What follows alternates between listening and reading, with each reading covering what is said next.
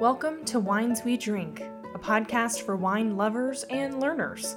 I'm Charlotte Norsworthy, and together with my counterpart Keith Herndon, we'll be exploring a new wine each week.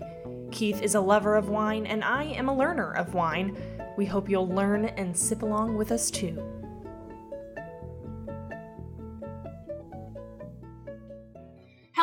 Everyone, and welcome to the podcast Wines We Drink, where our show is exactly what the name says it is. We drink wine and we also talk about the wines we drink. I'm joined today, as always, by my co host Keith Herndon, and we have a special treat for our listeners today. Hello, Charlotte, and yes, uh, we do have a special treat for the listeners. We're on location today, so if the ambiance sounds a little different, it's because we're drinking wine at the Heirloom Cafe with Chef Jessica Rothacker. Jessica, say hello to our listeners. Hello, I'm so happy to be here. Jessica, thank you so much for joining the show today and talking with us about wine. Well, thank you for having me. Great.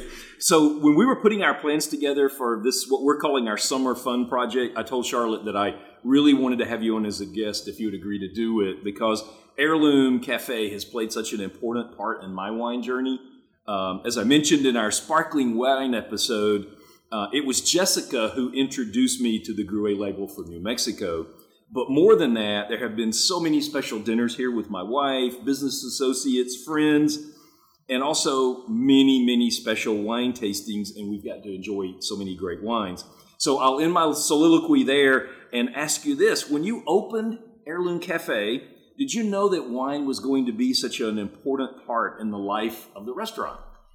I yes, I had hoped that it would be. Um, my father, Travis Birch, is um, my partner in the restaurant, and he is very fond of wine. Um, he's the one who's taught me the most about wine, and um, it has been a passion of his to help develop the wine list for us, and also to um, like had these he was the one who came up with the idea of our second tuesday wine tastings and partnering with retailers and um, and doing themed events and he just he's the one who's really pushed that forward for us and um, we've had a few different bar managers across the time that we've been open but um, he's been the one with like his hands kind of making sure everything goes the way he'd like it this whole time so um, it was something that i knew was a passion for him and i thought would be a really great way for him to show his passion through the, the restaurant.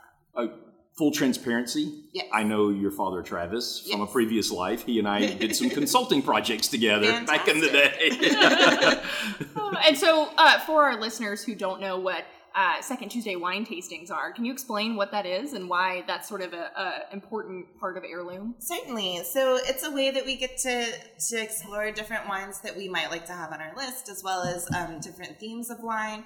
Every the second Tuesday of every month, we have a wine tasting, and it's currently in the format of a light wine dinner, where it's three courses and then five wines, and um, we do a different theme each month. Last time it was rosés. Before that, we did women winemakers. Coming up, we've got Bastille Day, and um, then wines for hot weather. And, like it's just obviously there's lots of summer hot weather wines happening, but um, but it's it's just a way to explore different things, and I get to pair with the wines each time um, from the kitchen and get to do things that are a little bit outside of the wheelhouse of what heirloom normally does um, with different kinds of um, cuisine and then things that are a little less locally centered and southern food centered so well, it's, it's really important for a, for a small town city like ours to have a place like Heirloom dedicated to local ingredients and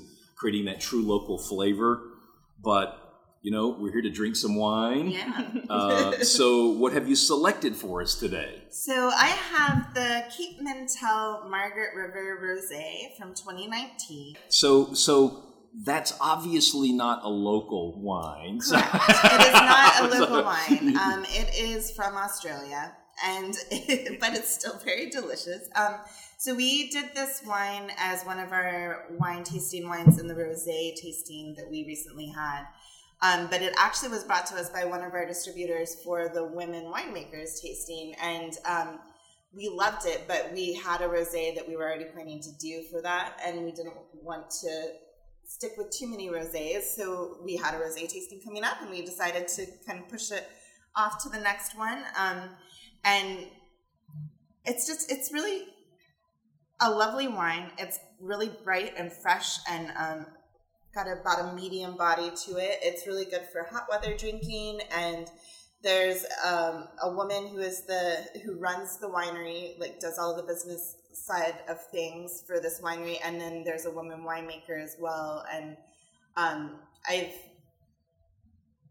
really been embracing being a female chef recently and um, i've become a member of this organization called Les Dames d'Escoffier which is a women's culinary organization. They also celebrate women winemakers and farmers and basically any any kind of woman in the in the food world, um, and so I've really been embracing that side of things and and trying to work on helping to lift women up in the industry. So this is something that's kind of close to my heart right now. wow. Respect, girl yeah, power. Yeah. I love that. That's so great. And it's really great that we get to drink and talk about a different style of rosé. Our loyal listeners will recall that back in episode 7, we drank a delicious rosé from 100% Grenache made in southern France. And so I'm looking forward to seeing how this one compares. So Jessica, you talked a little bit about why you selected this one. Um, but was there anything else that you'd like to add before we dive into this wine? Um, I really so it has a lot of like watermelon, juicy watermelon kind of flavor to it, which I think is perfect for the summer. And when I did it with the wine tasting, I paired it with a watermelon cucumber salad um, with a lime vinaigrette, and then it had feta for a little bit of saltiness, and then some pickled shrimp in there because it's it's um, made in a coastal region, so it's got a little bit of salinity to it. So I brought those flavors together. So um, it is definitely a blend, and it's not. I, I would say Shiraz is what it has the most of in it, um, but it has a lot of other things to it as well, and it's um, it's all about experimenting and having fun when they make the wine, and I feel like that's kind of what I'm doing with the food, and so I I don't know, it just feels like it's my kind of wine. That's great. so. well, well, Charlotte knows this, but I'm not sure you do, Jessica. I did my PhD through Curtin University in Perth oh, in wow. Western Australia, and I spent some time down under. It's an amazing wine country. The Barossa Valley and the Margaret River, where this wine is from, mm-hmm. Um, are, are, probably their most well known regions. But I spent an awesome afternoon one day at the Mount Tamborine Winery in Queensland, okay. drinking an out of this world Shiraz. so you know, uh, enough about all of this talk. So uh, let's give this Aussie rosé a try. Yeah, let's let's do it. I will crack it open. This one is a twist off cap. Sure. So, um, we got three glasses here.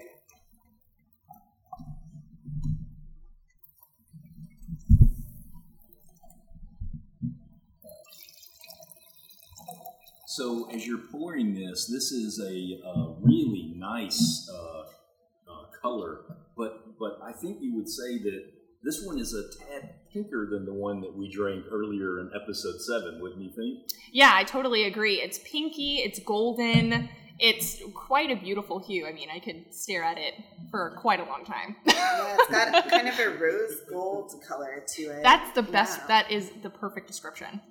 Oh, rose gold. I yeah. like that. Yeah. Yeah, I like it. Rose gold. Rose gold, That'll be the new trend in jewelry. Rose gold. gold. Right. So let's have a sip. Okay. Cheers.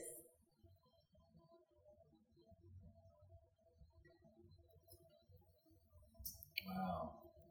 I'm already picking up on that watermelon flavor that you mentioned when you were talking about it maybe that's because you set my taste buds. I'm sorry. No, but but it, it definitely is that melon forward kind of rosé. Right. really is interesting. Yeah, I'm definitely getting lots of melon, but also very bright and light, like you were saying. It's mm-hmm. very sippable. It's perfect for, I mean, we're having an extremely hot Georgia day here today. Indeed. And so it's absolutely the perfect refreshment as well. Yes. Yes, it's. Um, I've had a very long week, and this is the perfect thing to end my very long week.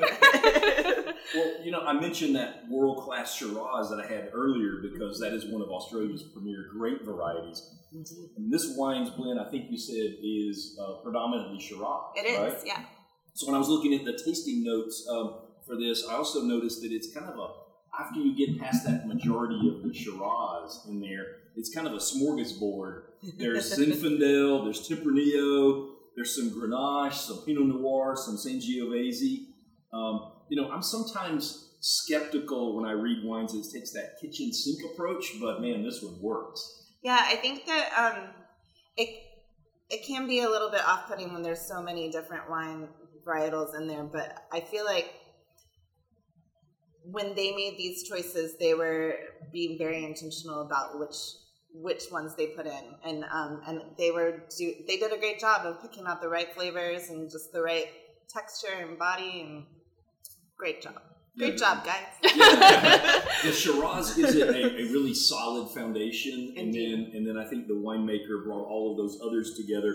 Sometimes when you're talking about blends like this, it's almost like a maestro conducting an orchestra. Indeed, yeah. And and uh, man, Cape Mentelle did a really good job with their orchestra in this uh, in this uh, I'm always so impressed by how winemakers can bring out so many different flavors, but it's all just grapes, right? It's all grapes that go into it, but somehow you get grass or you get um, berries or you get leather. Like all of the different things that can come from grapes is, is so impressive to me. I mean, that's what's been really fantastic for me. I mean, I am an ultra novice in the wine world, and just seeing how many different, you know, textures, hues, colors, you know, can come from various varietals and various types of wines is incredible whenever it just comes down to grapes. I mean, right. that's really fascinating to me.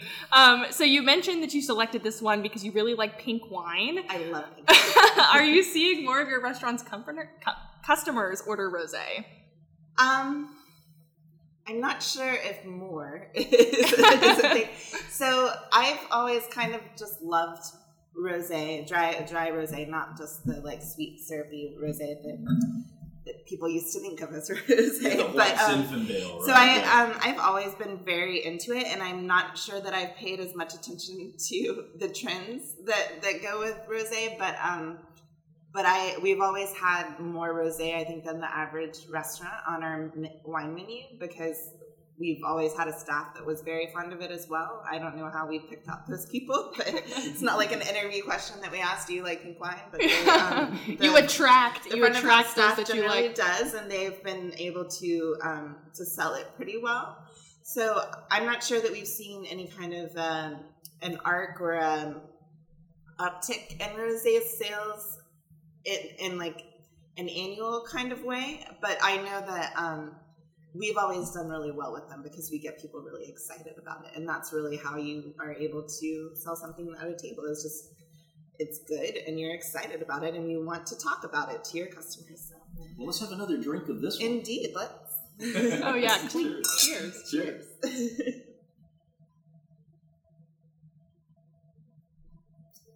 there's a really nice soft finish to this mm-hmm. wine.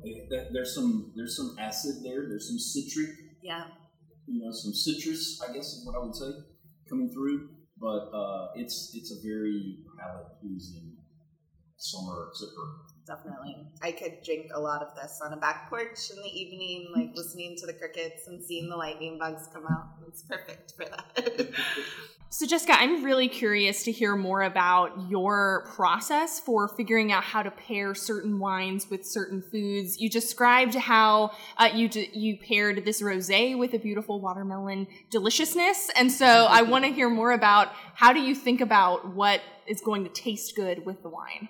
So, I try to think about um, both what you have on the nose when you when you smell the wine before you drink it, and also what um, what the flavors are, but also if there's acidity to it or if it's um, if it's drier versus sweeter. Like those are all different things to be thinking about. So if there's a certain thing in in the nose of the wine um, that isn't necessarily present in its flavor, I like to try to kind of emphasize that in the dish that I'm doing um, in order to make you notice that more, I, I would say. Um, so, for instance, in this particular wine, there's um, kind of like a lime zest essence in the nose, and that was why I chose to put lime into the, the vinaigrette of for the salad that I made with it. Um, but also if it's something that's acidic, then you want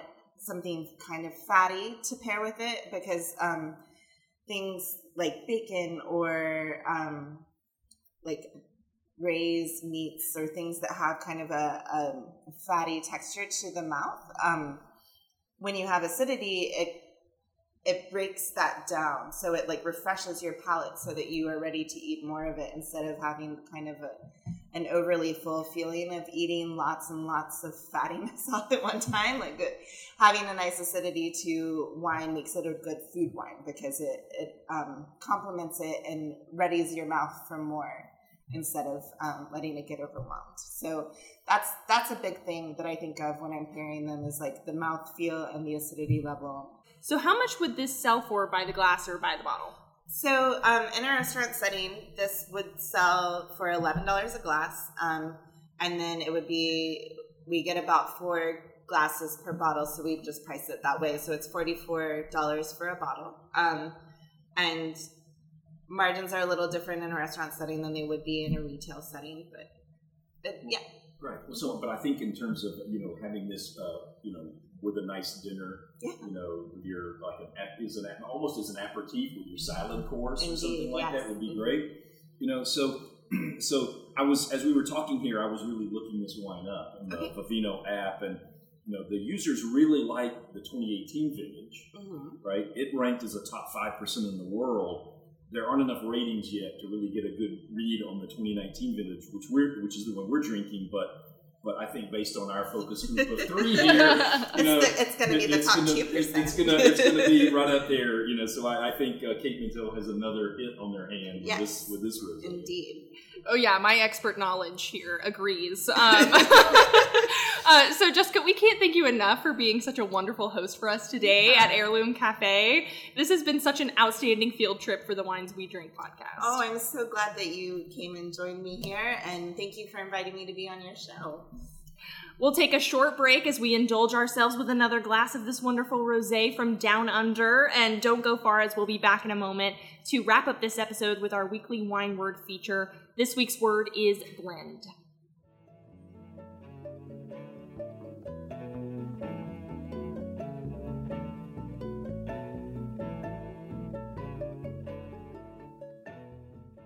Welcome back to today's episode. Our wine word this week is blend, which seems to be what we were just talking about with the wine we were drinking today. Uh, so, Keith, why is blend this week's wine word? Well, it, it definitely was a delicious blend. And, and I just want to give a shout out back to Jessica and Heirloom Cafe for hosting us on our first field trip of uh, Wines We Drink. Uh, perhaps if we're back for season two, we can do some more field trips. I'm so down. So, yes, uh, Charlotte, I had chosen today's wine word before I learned about Jessica's selection. Uh, but the word certainly applies to today's wine, but it also describes the wine that we're going to be drinking next week.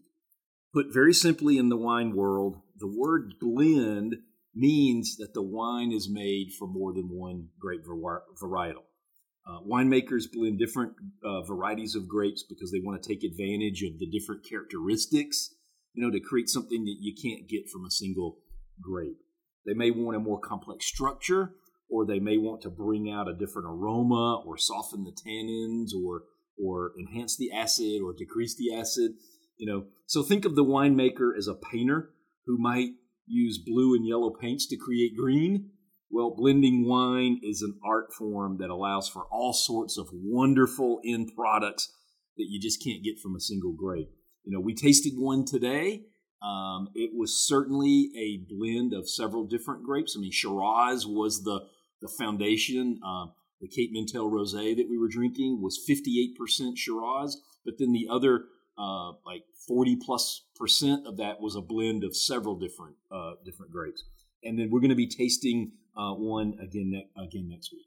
Wow, I love the analogy of it being a painting. Um, so the idea behind blending is to improve quality, right? Is that what I'm hearing? Yeah, I, I think yes and no. Uh, if a winemaker finds uh, some grapes to be of lesser quality, they, they could certainly be blended with other grapes to offset that. Uh, I mean, uh, uh, one thing that has happened in the past when there's been these uh, fires out in California and some of the grapes have been smoke tainted, there have been some uh, winemakers that have not wanted to trash that entire uh, uh, you know harvest, so they have blended and blended and blended to try to just decrease that smoke taint to the point um, uh, that it's not noticeable and still be able to use some of those grapes. But but I think in most cases, it's not winemakers trying to offset something or hide something. In most cases, the winemakers are using blending techniques to increase the complexity of wines. and I think they want to give us wines that we didn't know we needed until we taste them, right? You know, a lot of listeners fall into the category that we've talked about all season on the show as learners. And uh, so I want to encourage learners out there to uh, explore blends and, and not always go for the single varietal, you know, the Pinot Noir that's on the label or the Chardonnay. After all, some of the best wines in the world are blends. Uh, you know, think about the elegant French Bordeaux's. Those are almost always some combination of two, three, or four um, of these five grapes um, Cabernet Sauvignon, Merlot, Cabernet Franc, Malbec, and Petit Verdot. You know, so also keep in mind that not all blends list their grapes on the label. But uh, if you see that it's a red blend or a white blend, you can typically then go to that winery's website or find some tasting notes out there or another review or somebody that's interviewed the winemaker with a little homework. You can typically find, you know, what's in the bottle. Wow. Well, thanks again, Keith. Can you believe that next week is our last episode for this summer season of Wines We Drink? I know I've j- joked about our uh, case of 12 episodes this summer, but you're right. It's hard to believe that we finished the case next week. uh, well, I'm looking forward to doing this one more time and drinking a bottle of that wonderful blend you've hinted at. Yes, uh, we're going back to Napa Valley for a red blend that I call my house wine. Wow. Well, if it's your house wine, then it's got to be delicious. So we'll see you next week, Keith. Thanks, everyone. Thanks, Charlotte. Thanks for listening to Wines We Drink. Listen to our other episodes anywhere you get your podcasts. And follow us on Twitter at Wines We Drink and Instagram at The Wines We Drink. Cheers.